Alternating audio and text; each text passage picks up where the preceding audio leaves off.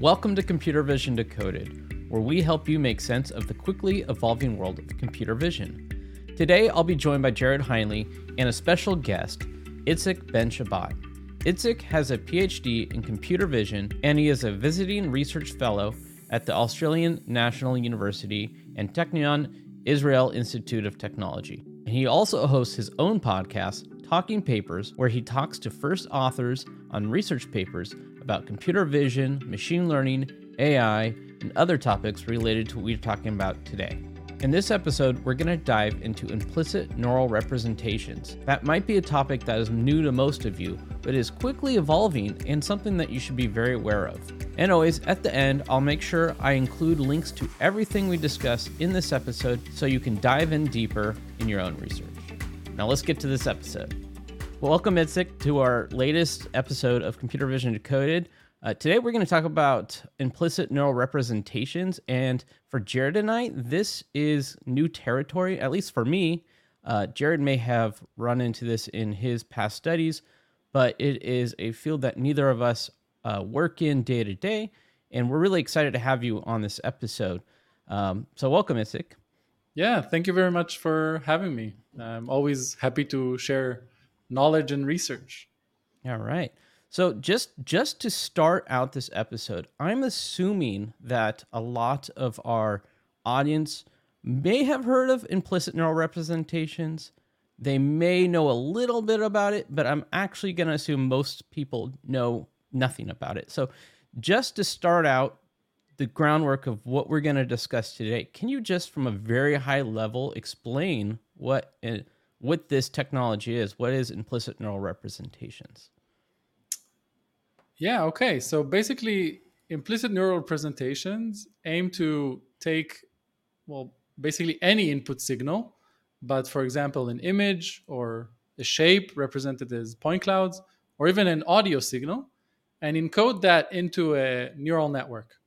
Right? So you have usually like sometimes these are called coordinate networks. So you take an input coordinate and you output the signal that you want. So if it's an image you take the pixel your output is the pixel color. If it's a point cloud you take a point in space you say is it on the surface or not? So it's like this way of taking these different type of signals and encoding them into a network. Okay. Uh, and so and it so it does not necessarily have to be uh, you know we've been primarily talking about 3D objects and visualizing 3D models. So it can it can cross into audio, video, all sorts of yeah representations. Yes. Okay. So my main focus in this domain was obviously working with shapes because I work in the 3D domain a lot, but uh, many papers have shown that it's not exclusive to that. I think it has a lot of very interesting applications in this 3D domain because unlike the other domains, it doesn't really just encode the input. It kind of has some, I would say, generalizability uh, option because, well, if we're talking about points, right, point clouds, um, they're actually samples of some continuous, something that's more continuous, right? And when you mm-hmm. learn this implicit neural representation, you're actually getting something that is continuous again, um, unlike an image where you encode an image so you still get something that's more discrete as, as output output because you always sample it. It is more continuous in some senses, but I think for point clouds you're you're moving from from the point domain to kind of the surface um, representation of things. Okay, that um, makes sense. And and just um, I mean, you talked about 3D, uh, which which we love to talk about here. Um, you know, how how does when, when you think about an employer uh, uh, implicit neural representation, um, how does that compare and contrast to something like a NeRF? Um, you know, we've talked about NeRFs, you know, on this podcast before, saying, you know, it's, it's a way for a machine learning model to, you know, represent, you know, a, a 3D scene so that you can then render it from, you know, different different viewpoints. Um, are, is there, are these the same tech? Are we talking about the same thing here? Is this something different? Um, um yeah, that's a great question. So I think they're they're complementary in some levels, right? Because NeRFs, right, you're encoding the space in, for, as like a a neural field, right? So you you want to encode the shape, and you have the density that kind of encodes the sorry you encode the color, and you have the density that kind of encodes the shape. And there are new works popping up that kind of try to combine these two ideas into this one framework. And it seems like each of them has their own benefits, right? Because the NeRFs are very great at, at creating these very reliable, kind of novel view synthesis um, outputs, and and the results are amazing and smooth and kind of really when you look at those NeRFs, they blow you away.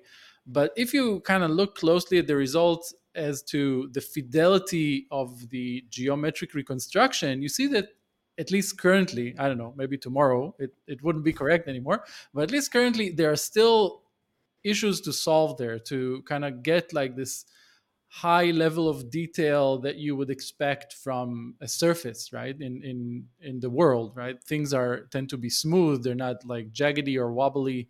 Uh, where where all of these kind of NeRF based um, i would say combos of implicit neural representations and NeRFs they still have these kind of challenges that need to be resolved. Okay, okay, I think that, that makes sense. That's that's a good point. So like, so what, where NeRFs are are geared toward visualization, you know, and being able to render, you know, a nice, beautiful photo, you know, photorealistic representation. Um, they, you know, NeRFs don't necessarily care about that underlying geometry, whereas you're saying that's where, with an implicit neural representation, if it's trying to uh, represent the underlying signal or the underlying data there, the geometry or the audio or, or you know whatever that that data or signal is. You know, it's focused on you know that the shape, the geometry, the thing that you know, and not necessarily just generating a, a pretty pretty picture. Yeah, exactly. This is why it's mostly used in in like it's evaluate like the implicit neural representations, or we can call them INR for short. Um, they're mainly focused on in 3D on surface reconstruction. So you evaluate how well it captures the underlying shape. Whereas in NeRFs, as you said, it's more geared toward getting like this nice view that you can tell if it's true or not, but the underlying geometry may not be. And this is why all the NeRFs they have different challenges where, when it comes to you know transparent objects, right? It creates these kind of uh, fuzzy um, kind of fake artifacts just to to fool your eye but if you look at it from a different angle you can see that that um, that fuzziness um, in INRs it, it's it's a different problem it's very focused on the reconstruction quality all right um, and I do like how you we're now going to reference this as INR for the rest of yep, the episode because yep. it is quite a mouthful to say. Uh, and I do like the point you're saying. It's uh, you know, we're we're we're we're representing a shape. And so I think of audio too. I think that's a hard one for people to think of. How can some technology work for 3D reconstruction in audio? Well, we're reconstructing the shape of a waveform, uh, things like that. Um, so I think it's very interesting how this this this technology is. You could you could go into this in a completely different um, focus than we're going to talk about today. So, what got you into this field? What got you into this line of research? Oh, wow. That's a good question. So I've always been okay. So this actually goes back a long, long time. And I will tell you, like, this is my origin story. Um, I'm actually a mechanical engineer by training, and I used to do mechanical design. And there was one place that I was working at where we used to scan objects. We had like this big, expensive 3D scanner. This is, I don't know, maybe over 10 years ago we had this big expensive 3D scanner and we used to scan objects. And the reason why we scanned objects is because they had this complicated geometry and we wanted to, you know, design something that would kind of mount onto that or kind of latch or some and, and it wasn't easy to measure with traditional tools. And then we got this big point cloud and the software that existed back then were really primitive. Like you could do some basic surface reconstruction, but it would never like do exactly what you want. And that's how I, I, generally got into this whole domain of doing point cloud processing for different reasons because i wanted to invent that button that you just press that button and you get like this perfect reconstruction. And and when i say reconstruction i also you know in my head it's still like the mechanical engineer view of reconstruction. I want to get the extrusions where the holes go you know where the drills when is it a screw where is it just a rivet? And and that's kind of what led me down this path uh, initially, and specifically like in the domain of implicit neural representations, I, I had some work that I've done a lot of um, normal estimations, right? So there are very, very classical methods to do that. And as I think it was around 2017, 18, I was midway uh, through my PhD, and I really liked how you can use these all of these deep learning methods to to kind of solve these traditional problems like normal estimation. But in the bottom line, normal estimation is almost surface reconstruction. So the next thing was okay, let's take all of these powerful tools and see how we can use them to to to do that surface reconstruction. And and I admit I wasn't the first one. Uh, like I think DeepSDF is one of the papers that uh, kind of started this. Also, occupancy network. There are a few papers that kind of started this implicit neural representation kind of trend. But but implicit representations per se existed even before that, right? We just guess the functions that we want to use. And the main thing here is okay let's learn those functions. We don't need to guess them anymore. Like we can just learn them. All right. So there's a couple terms that you threw out there that i also feel like our, our listeners may have get lost. Um, can you explain what just you're talking about talking about normals normalization? That's a really basic term for me but i also know that a lot of people who may be listening might not quite understand what that what you mean by that um, yeah, I'm happy to. So normal estimation, basically, when you look at a point cloud, right? So this point cloud represents an underlying surface. So the normal is basically the normal to the surface, right? So if you walk on the surface, imagine you have a little Lego person walking on that surface. Where is his head, right? What's pointing up? That's the normal vector. And, and normal estimation basically means given a point cloud, right? Every place on that point cloud, where is up? Where is the normal direction of that mm-hmm. of that surface and the reason why it's so important like it has numerous applications right if you want to kind of understand how lighting would bounce off a surface that has a lot to do with the normal um, and many other like if you want to align it to other things right if you want to do like a registration kind of problem or um, normals are are very crucial in many applications okay um, yeah i was thinking of it as you have a point cloud. We have no idea what what the front of each point is. Which you know, which way is that point looking? Um, so that that that definitely helps. Um, and I, I, think I learned very early on from Jared actually a lot about you know normals, and a lot of times I'll have a point cloud and has no no, no normals. And learning how what's the best way to deal with that data if I want to turn it into a surface, um, that definitely helps. And what there's I know there's a lot of different um, choices you can make in in algorithmically figuring out which way you know estimating the normals if you don't have that. But um, you know a lot of a lot of software nowadays if you're capturing a point cloud with a lidar scanner with photogrammetry uh, a lot of times that the normals are already kind of baked not baked in but comes with the data you have. But i don't know how many times they'll get you know a data set and it's been stripped of those so you have to deal with without that and i'm, I'm kind of hinting towards what uh, your last year's work is about um, so interesting. So okay, so now you're in this. We're looking at three. Uh, you're looking at INR for you know reconstructing scenes, objects. Um, you've you've fallen in that line of work, um, and um, so what you were you were talking about this deep SDF. There's some other past projects. If someone wants to kind of jump into the journey and work their way through to what you were working on the last couple of years, uh, is there any prior work you'd have them look at that you'd have them read or just watch? I, I always like to watch the project papers from CVPR or one of those conferences that kind of gives you a two and a half minute overview. Um, is there any like bait, you know, if you were recommend someone go find, you know, three different projects or three different uh, videos to watch, is there is is there any topics that you think would give them a good base beyond what we talked about today? Yes. So I think the very first place to start would actually be not related to the neural side of the implicit neural representation. That would be uh, Poisson surface reconstruction, right? It's okay. uh, an industry standard by now. Everybody uses Poisson surface reconstruction. I think this is like a good place to start if you're completely new to to this problem or domain. Uh, you kind of have to know Poisson surface reconstruction. The next two um, are DeepSDF and Occupancy Network, which came out the same year. They're just tackling the problem in a little bit of a different way.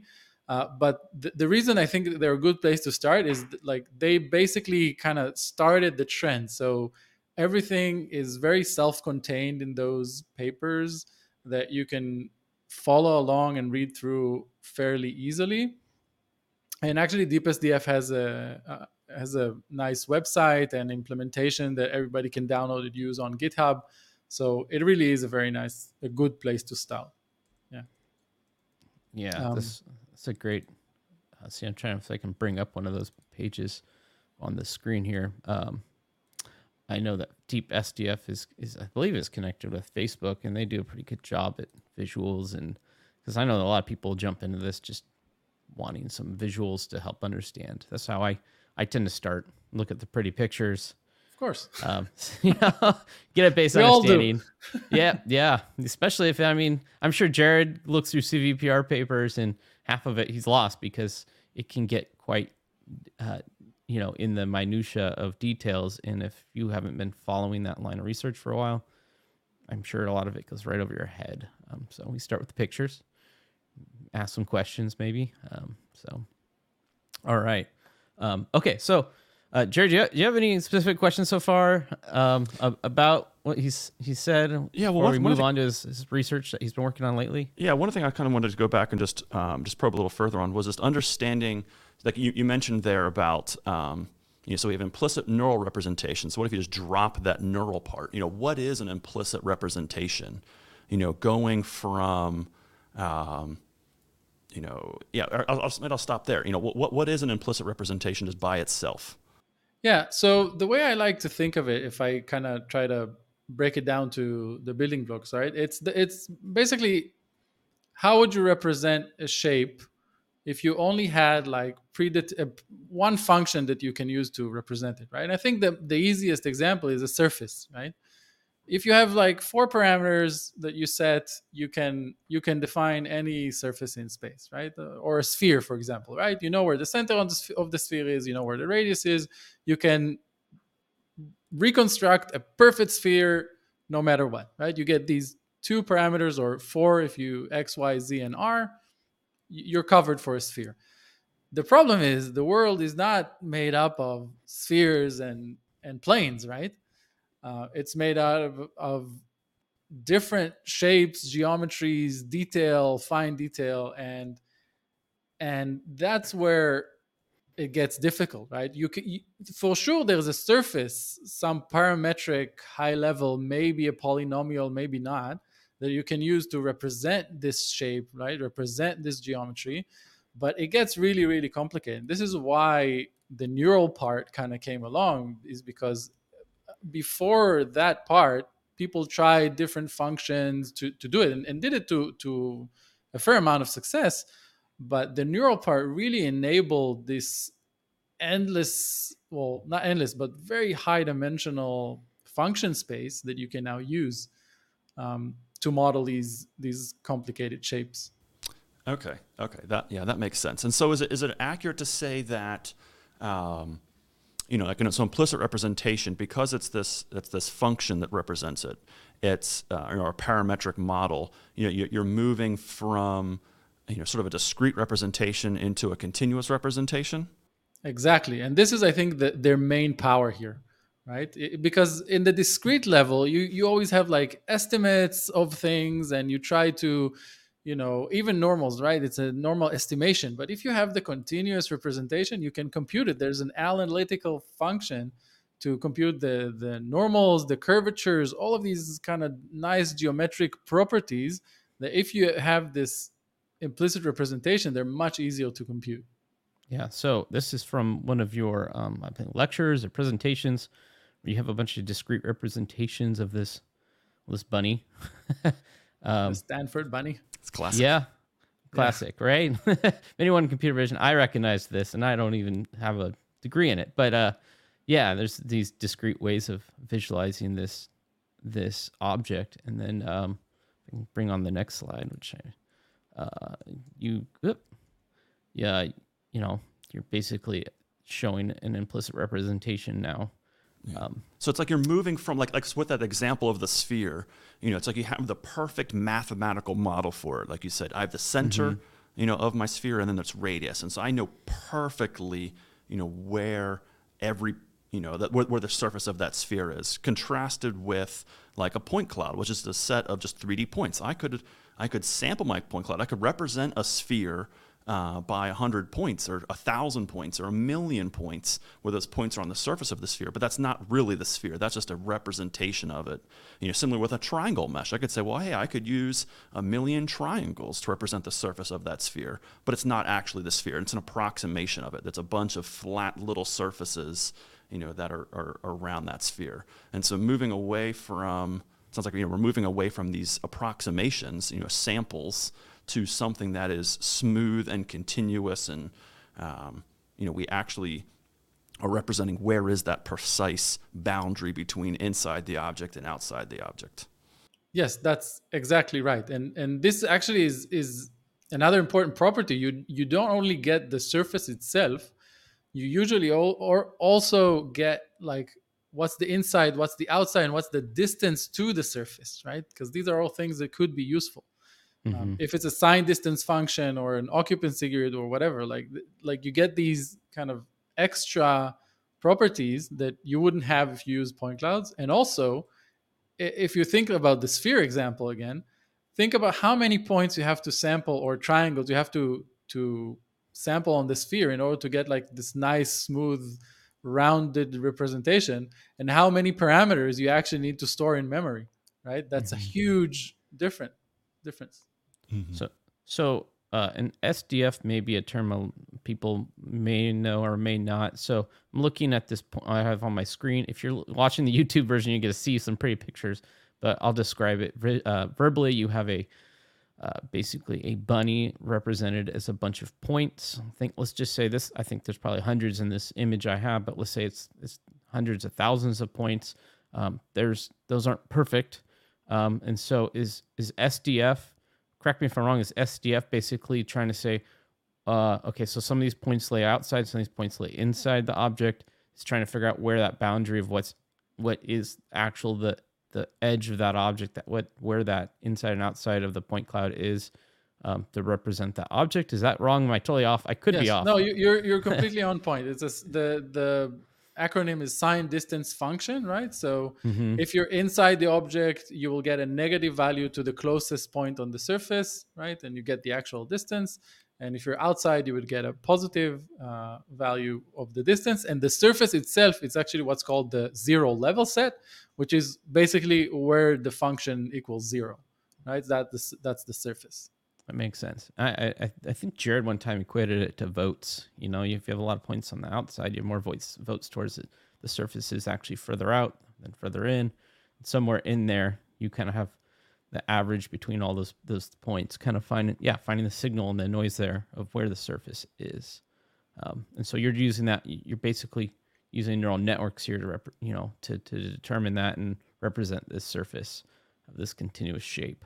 Um, exactly. So, you get a, an input point cloud, you encode that into a neural network. The basically every point you now give it as input, it will tell you, am I inside? Am I outside? What's my distance to the surface? Am I on the surface? And this actually allows you to reconstruct the surface using very standard ways. Okay. Yeah. And I also have another example here where uh, as a human, I might be able to see, I have a picture of a, a box with five points in it. As a per- person, I might be able to connect those dots in my brain logically to make the shape of a of a, you know of something, but a computer will see five dots, and unless you give it some instruction, it just knows there's five dots. How do you connect them? You could connect those in uh, quite a few different ways if you if you didn't have any sort of instruction. Um, perhaps which way are those dots pointing? Which way's out? Um, all right. Okay, so let's jump into then. Uh, you've you've done some research on this topic in the last uh, two years. You've you you um, you had a paper in CVPR last year, and you and you submitted a, it looks like a project this year. Uh, for people who don't know what CVPR is, we did an episode on that. Make sure that's linked in here. That's the premier computer vision and pattern recognition uh, conference for computer vision scientists. Uh, and you your first one last your one from last year was called DiGS. Can you jump into what what problem you were trying to tackle or your problem you tackled with INR uh, with that project? That that you know what what were you trying to accomplish with that? Yeah, sure, happy to. So the the idea behind the DiGS paper, which is short for Divergence Guided Implicit Neural Representations or surface reconstruction, um, is the fact that all of the method, well, most of the method that kind of preceded it, basically kind of set their own um, supervision, right? So when you train a network, right, you usually have different ways of training it. The question is always like, what data do you have? Like, what's the ground truth? What's your labels in some cases? And and in order and like for DeepSDF, for example, like which is one of the first ones, they assume they know everything. They they can actually for every point in space, you can you know the dis the distance to the closest point on the surface, and and this is data that in in practice you rarely have access to right? When you scan something right you, you get the point cloud but you have to kind of come up with some way of estimating this distance and it's not always accurate. And and not only that uh, some methods that don't use so some method that came after that didn't use the sign distance function for supervision but use the normal vectors for example but then again this is another field of research where you have normal estimations and it's not always correct and like and and ideally what you would want is you want to take your point cloud which is like the rawest form of da- data that you can get from your scanner and you want to get your surface reconstruction directly from that, right? Mm-hmm. And that was the the starting point of DiGS. We we kind of wanted to see how well can we do a surface reconstruction kind of algorithm that relies on implicit neural representations, but without those kind of extra supervision signals. Okay. So your challenge is, and I I should be bringing up this on my screen, but basically you have in your example, a point cloud. Someone went out and it's just hypothetical. You're um, a surveyor and you have a point cloud of uh, a, a warehouse, and somehow you've lost your normals from that LiDAR scanner, or perhaps they're just not good. Um, and you want to use SDF to figure out, you know, I want a a geometric representation of this warehouse, and now I no longer have those normals. And that was very helpful in the past. Um, but but now you're now you're trying to do it without. So what so what what what were you what was the approach then you took to to you know that that you used in in DiGS if you can kind of bring as low levels or as high, I guess high levels you can for people kind of um, you know you had this challenge you no longer have those um, you know what what did you do to um, kind of overcome that that issue yeah. of not having good input data Okay, this is going to be a tricky one. I'm going to try my best. so, uh, as high level as I can. So, there are two main points there. The first one is it goes to well, every neural network that you use kind of starts off with some initialization, right? You you mm-hmm. usually it's some random numbers that you kind of draw.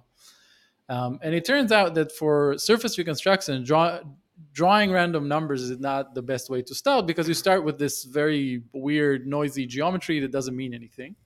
So one thing we did there was to initialize to a sphere. We came up with this sophisticated way where you actually you're not starting with random geometry. You're starting off with a sphere, um, and and starting off with a sphere is really important because you kind of just you know you you can imagine like pushing it from different directions to kind of match the data that you have, and then it makes the job easier. That was one aspect of DiGS. The other ones uh, the other one which is the divergence side of things is basically to say well if you okay so mathematically you push the divergence to be as low as possible what does that mean right? What is divergence? Even most people that took i don't know calculus uh, somewhere in the bachelor's they don't remember divergence anymore. If you if you think about it you can imagine like space um, having these kind of we talked about normal directions right? And the mm-hmm. idea is that if you walk along a surface the the normals don't change too much right? Imagine you walk on the plane right it's always pointing up maybe you reach the the end of the sidewalk and then it's pointing in a very sharp turn but it's not all over the pl- place, right? It's not pointing in each and every different direction. And the idea of pushing the divergence down is basically to say, well, there is some level of smoothness that you want to to keep in your geometry.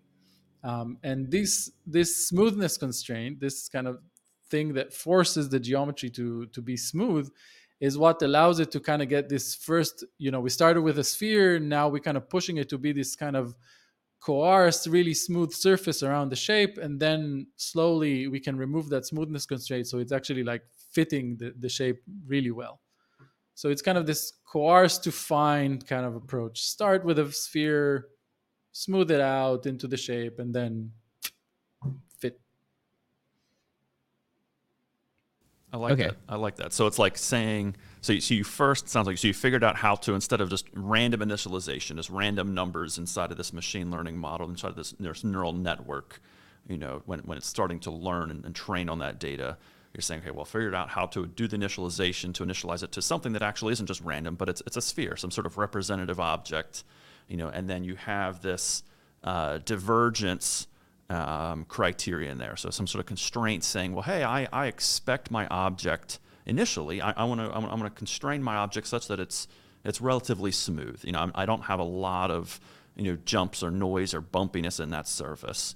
But then you were saying, so something about like over time. So as, as that sphere starts to be deformed, is closer, you know, more closely matching the surface, then you said you can lower the uh, that divergence constraint. So saying allow, okay, so now, now that we're closer to our final surface, allow it to be a little more bumpy or allow it to better match sort of like what like the fine detail or the fine structure uh, of that shape.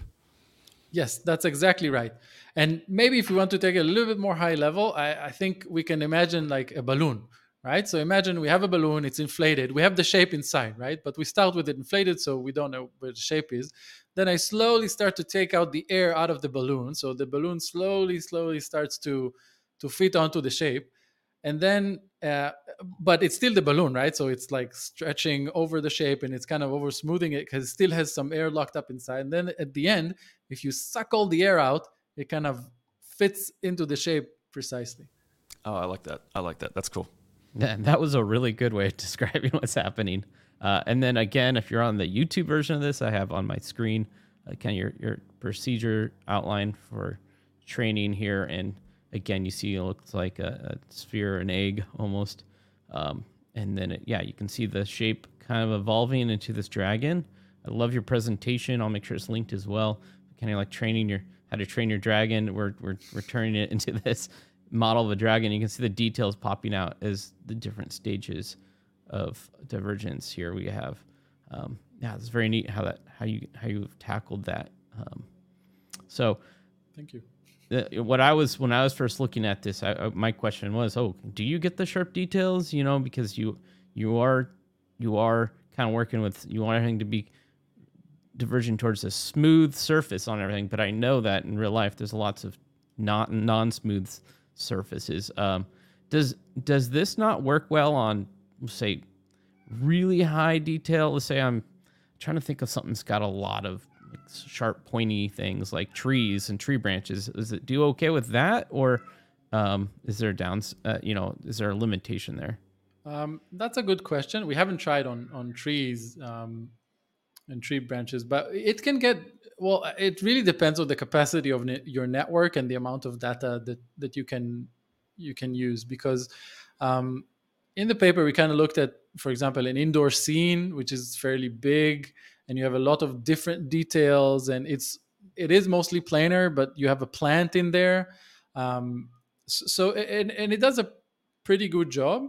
Uh, the problem with these fine details is that actually for exactly these problems the normal vector is actually really important because it's a very strong cue to where the surface is yes this example of the scene uh, visualization is actually a very good one right you, can see that we're capturing detail um, fairly well and and the problem is well if you compare to other methods, if you take out the normal vector, you can see that they create these, we call them ghost geometries, like the, it's a lot of blobbiness all around.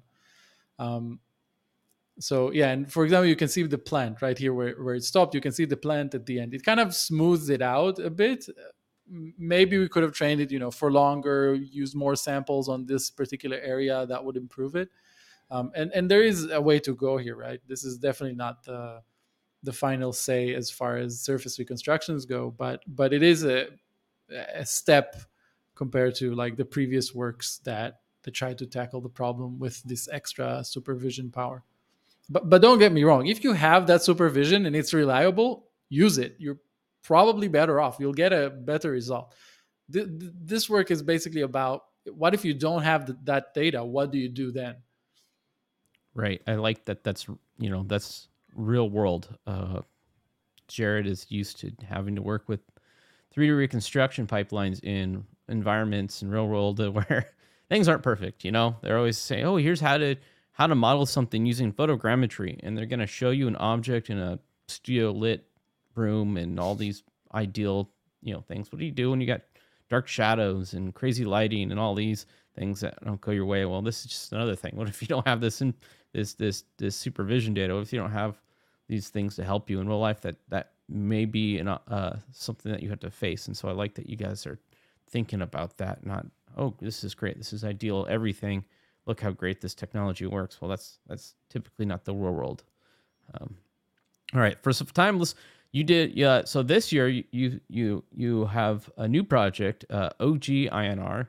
Uh, yes. It's can you uh, okay? Kind of did what we just did with DiGS. Can you can you take that kind of a high level? What what are you trying to solve with that project? What was different about that versus your prior work? Yeah. So before I say anything, I should say that this is mostly a student that I'm working with. Like this, he's the main author of that paper, Chamin Hewa Koneputugodage. Uh, he's at the Australian National University working with Professor Stephen Gould. Um, this is part of his PhD, and and he's also a co-author on the DiGS paper. We're we're joint first author on, on that work. Um, so in the OGINR, which stands for um, Octree guided implicit neural representation, we take kind of a different um, path to solve this problem. Um, and that path basically says, well, we know that if we have this ground truth distances information, right? We know it since DeepSDF, we're getting good good results. But what if we only had some level of estimate, right? What if we only what if we could have guessed it?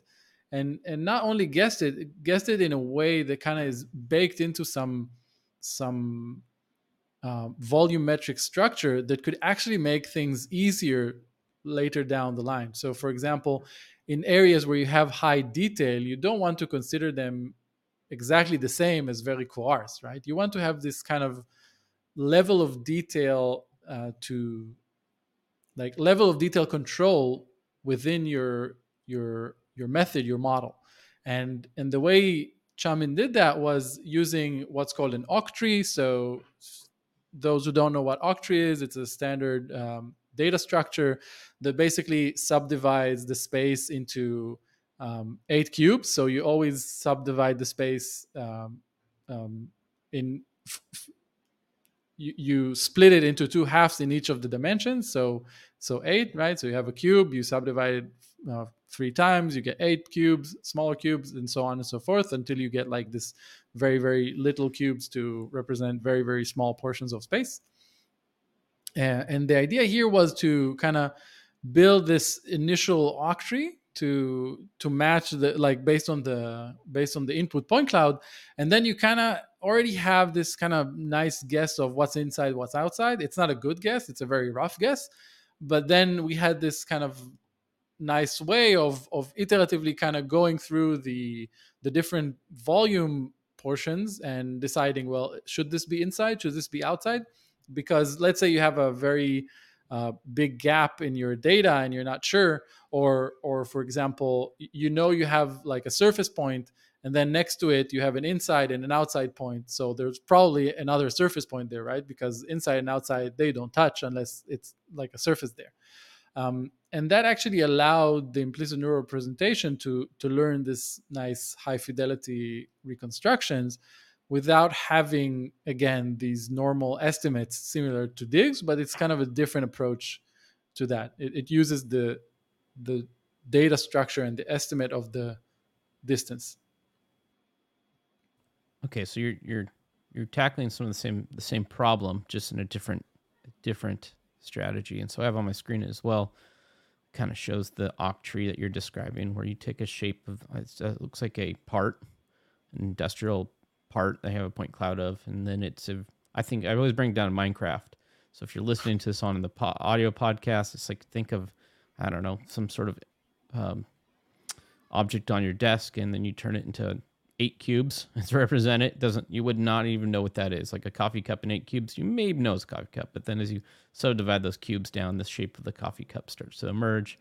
Um, but the problem is those cubes can't perfectly represent the smooth roundness of a coffee cup. So now you're starting to say some of these some of these cubes are inside, some of these cubes are outside the object, and then that'll help guide towards where the true surface of that object is. Being I described a coffee cup, um, but in this picture it's not.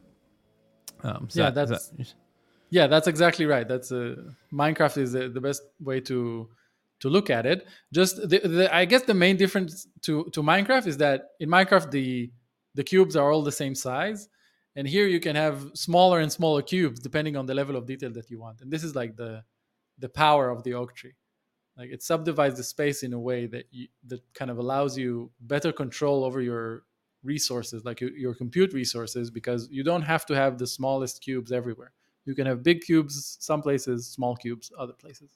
Uh, interesting. So this this doesn't. Uh, I was I think when I first looked at this, it was everything is uniformly subdivided in the same size cubes for the representation. So you could have some parts that are fairly well represented with much more coarse cubes uh, versus other parts that are more intricate. You would want um, smaller and smaller detailed cubes. Yes, exactly. Correct? This okay. Is, okay. Yeah, yeah. This and this is the power of octrees. This is why people have been using them a lot in robotics, actually, because these structures kind of uh, robotics are applications where you know you're very resource um, limited. You know everything needs to fit on the robot, low memory, everything needs to work very fast, and and octrees have been around for a long, long time, particularly for that reason. You can process the different levels of detail uh, a in parallel, but B in kind of these these um, um, you don't need as much compute because you don't have the full resolution. You have higher resolution only where you need it. Yeah, this uh, okay. the example here of the Koch snowflake is a great example of that, right? Right. Yeah, I see. Uh, again, you see portions of the snowflake where the detail changes depending on you know what you're getting closer to a real surface. Here, it looks like. Um, any questions on this, Jared? Does that make sense yeah, to you? I, I was just going to say, can you expand a bit more on so just contrasting this with the, with the other work, so with DiGS, you know, saying so you know before we had this sort of you know spherical representation or initialization, you know, plus the divergence constraint to help constrain the smooth you know the smoothness as as the learning uh, progresses. You know, here with the octree. Um, it sounded like the motivation for that was saying, well, if I don't have normals, I don't, if I don't know ahead of time what's inside outside, we can use the octree to help initialize you know our guess about like well hey this is a you know a, a, part of space that's outside of the object. Here's a part of space that's inside of the object. And then we get finer and finer uh, around you know more and more detail on the edge of that surface. So are these um, complementary approaches? You know could, could, could you use an octree uh, supervision with DiGS or, or, or are these two separate things yeah, absolutely. You, you, could use them. Uh, uh, they are well, on one hand they are separate things, but you could use them in the same pl- pipeline. I guess one thing I haven't mentioned about DiGS is that computing the the divergence takes a, a long time, and it makes it significantly slower to train than than other methods. And this is was this was one of the problems we wanted to solve with with the OGINR paper that we said, well, how can we do it faster, uh, but still um, and take like a different path to solving the same problem of, of not having the supervision then we say oh okay these, these trees, we can have a good guess of you know what's where and then you kind of you you get a good reconstruction and you're you're faster than than DiGS. But but you could use them in the same in the same method. There's no limitation on that. You you enjoy both benefits but then you you kind of it will take you longer time to process because of the DiGS overcomputation. Uh, and we weren't, th- and we were thinking of other ways to to get DiGS to work faster. You don't have to compute it analytically. You probably can can do some estimate, but um, yeah, we had to move on to the next research project. Yeah. Yeah. Okay, so talking about um, you know, compute time as well. Are we? Is it? Let's say I'm looking at one of these. You're you're reconstructing that room that I showed earlier. Um, are we are we looking at? I think of NeRFs when they first came out. It was days. That's why I didn't really pay attention too much to it. I thought, oh boy, I can't do this at home. And now we're looking at minutes. Is are is, is this are these sort of training cycles really? I know it also depends on the hardware you have, but are we looking at this being fairly quick, near real time, or is this, uh, you know, much um, much longer training time? Yeah, that's a good question. So so DiGS wasn't, for example, oriented towards speed, and it takes, I guess, several minutes depending mm-hmm. on the shape, its complexity, the level of detail, the and the level of you know accuracy you want to get in the reconstruction. But I would say minutes. There are other methods that uh, it's called. I can't remember the like the full title of the paper, but for example, NGLOD uh, that came out from NVIDIA, if I'm not mistaken, that I think can do it in real time now. Mm-hmm. Um, so you can get an implicit your presentation, good reconstruction quality in no time. Interesting. So yeah, and that that is a good point to point out that your focus was not speed. Your focus was on other things. Um, it was quality. Yeah. Yeah. We see like, in NeRFs people on quality, people on speed. Eventually, all these kind of get put together. Um, taking techniques that other people have showed. Yeah, that's the nice thing about academia. We, we can focus on whichever sub problem we want, but in industry, they they need to have it all. So mm-hmm. I leave yeah. that part to them. well, when you talked about robotics, I'm thinking of some sort of self driving or self navigating uh, robot, be it a, a drone, a rolling robot, or anything like that, a, a car. Uh, it would need to be near real time. If it would need to be real time, really. Um, to use this. Uh, interesting. All right, so uh, I just want to kind of wrap this up. Uh, so now I want you to talk. We're gonna have two quick questions. One, the first question is for an aspiring, uh, a, a, young Itzik who wants to go into this, uh, or wants to dabble into this uh, technology. Is there something that they could do at home to play with it, to kind of learn about it? Um, is there any software out there today that's for for research use or free to use that they can kind of learn about?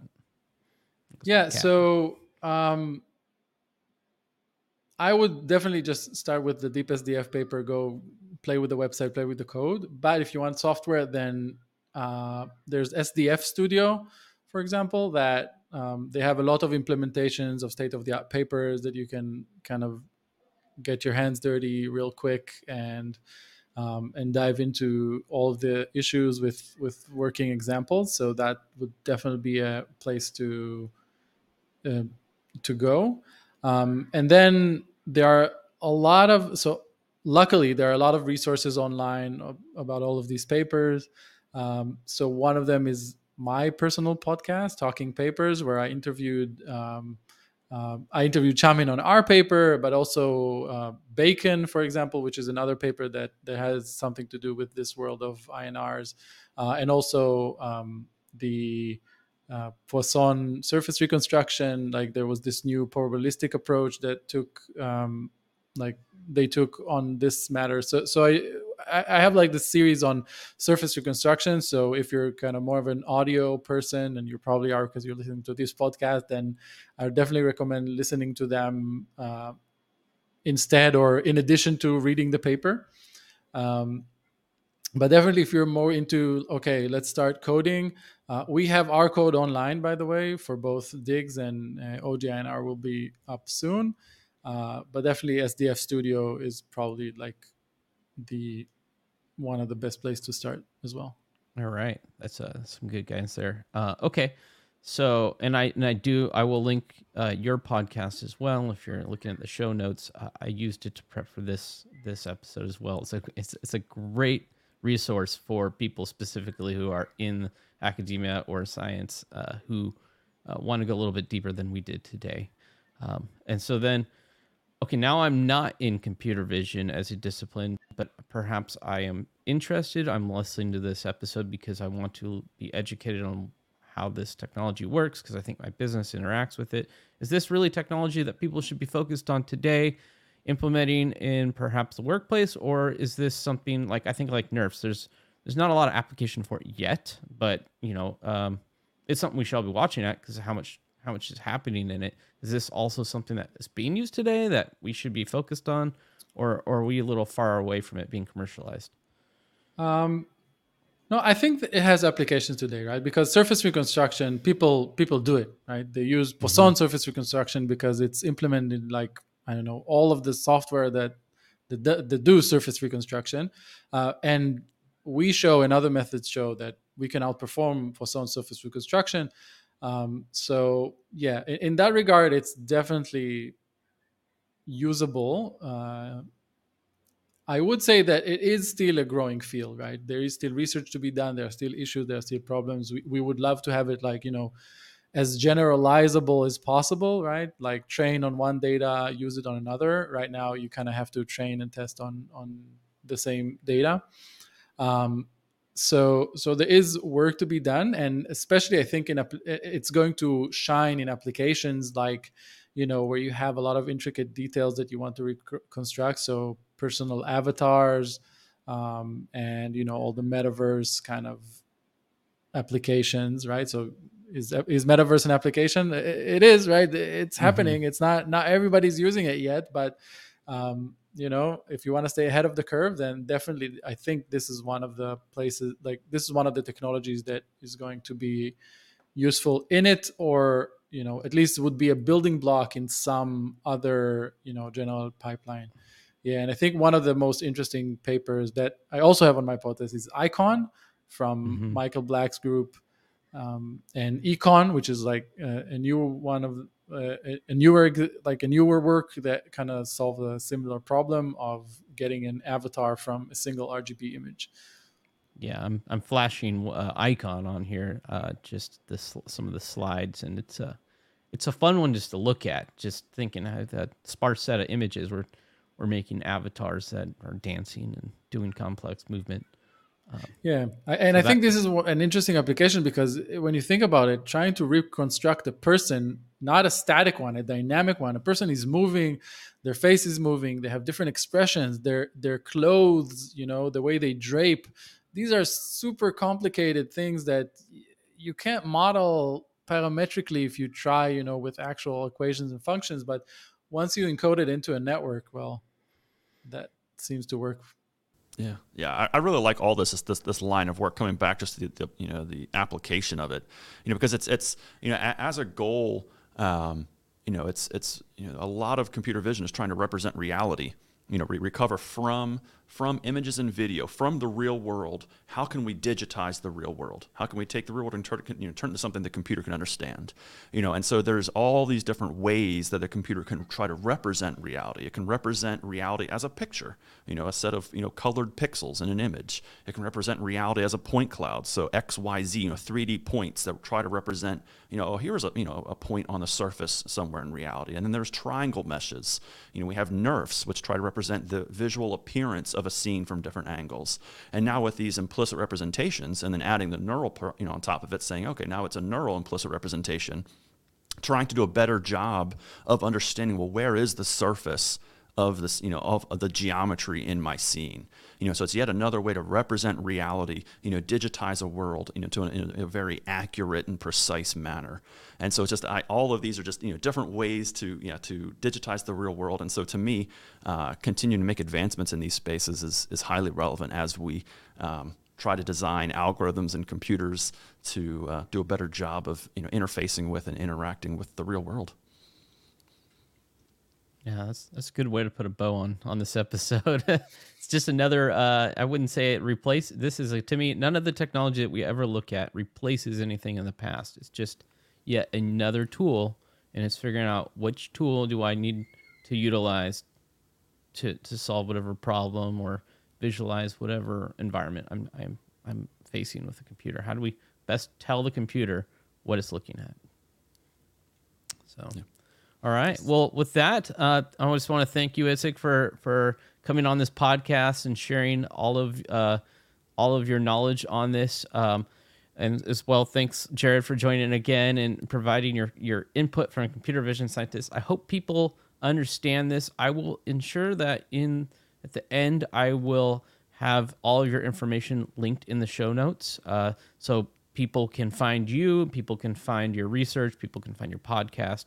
Uh, you have been a great resource for me and for the, the computer vision uh, field as well. Um, so I'd just like to thank you for being on this episode and uh, hope to see you guys in another episode on perhaps a, a CVPR 2024 paper. All right. Yeah. Thanks you very much. Thank you very much for having me. Uh, and thank you for this amazing podcast. All right. Thank Thanks. you. Well, that episode's a wrap. Thank you for tuning in. I hope you learned something new about implicit neural representations, as it is a quickly evolving technology that we all should be aware of. And please subscribe if you like this content, as we'll be bringing more to you every other week. I'll see you in the next episode.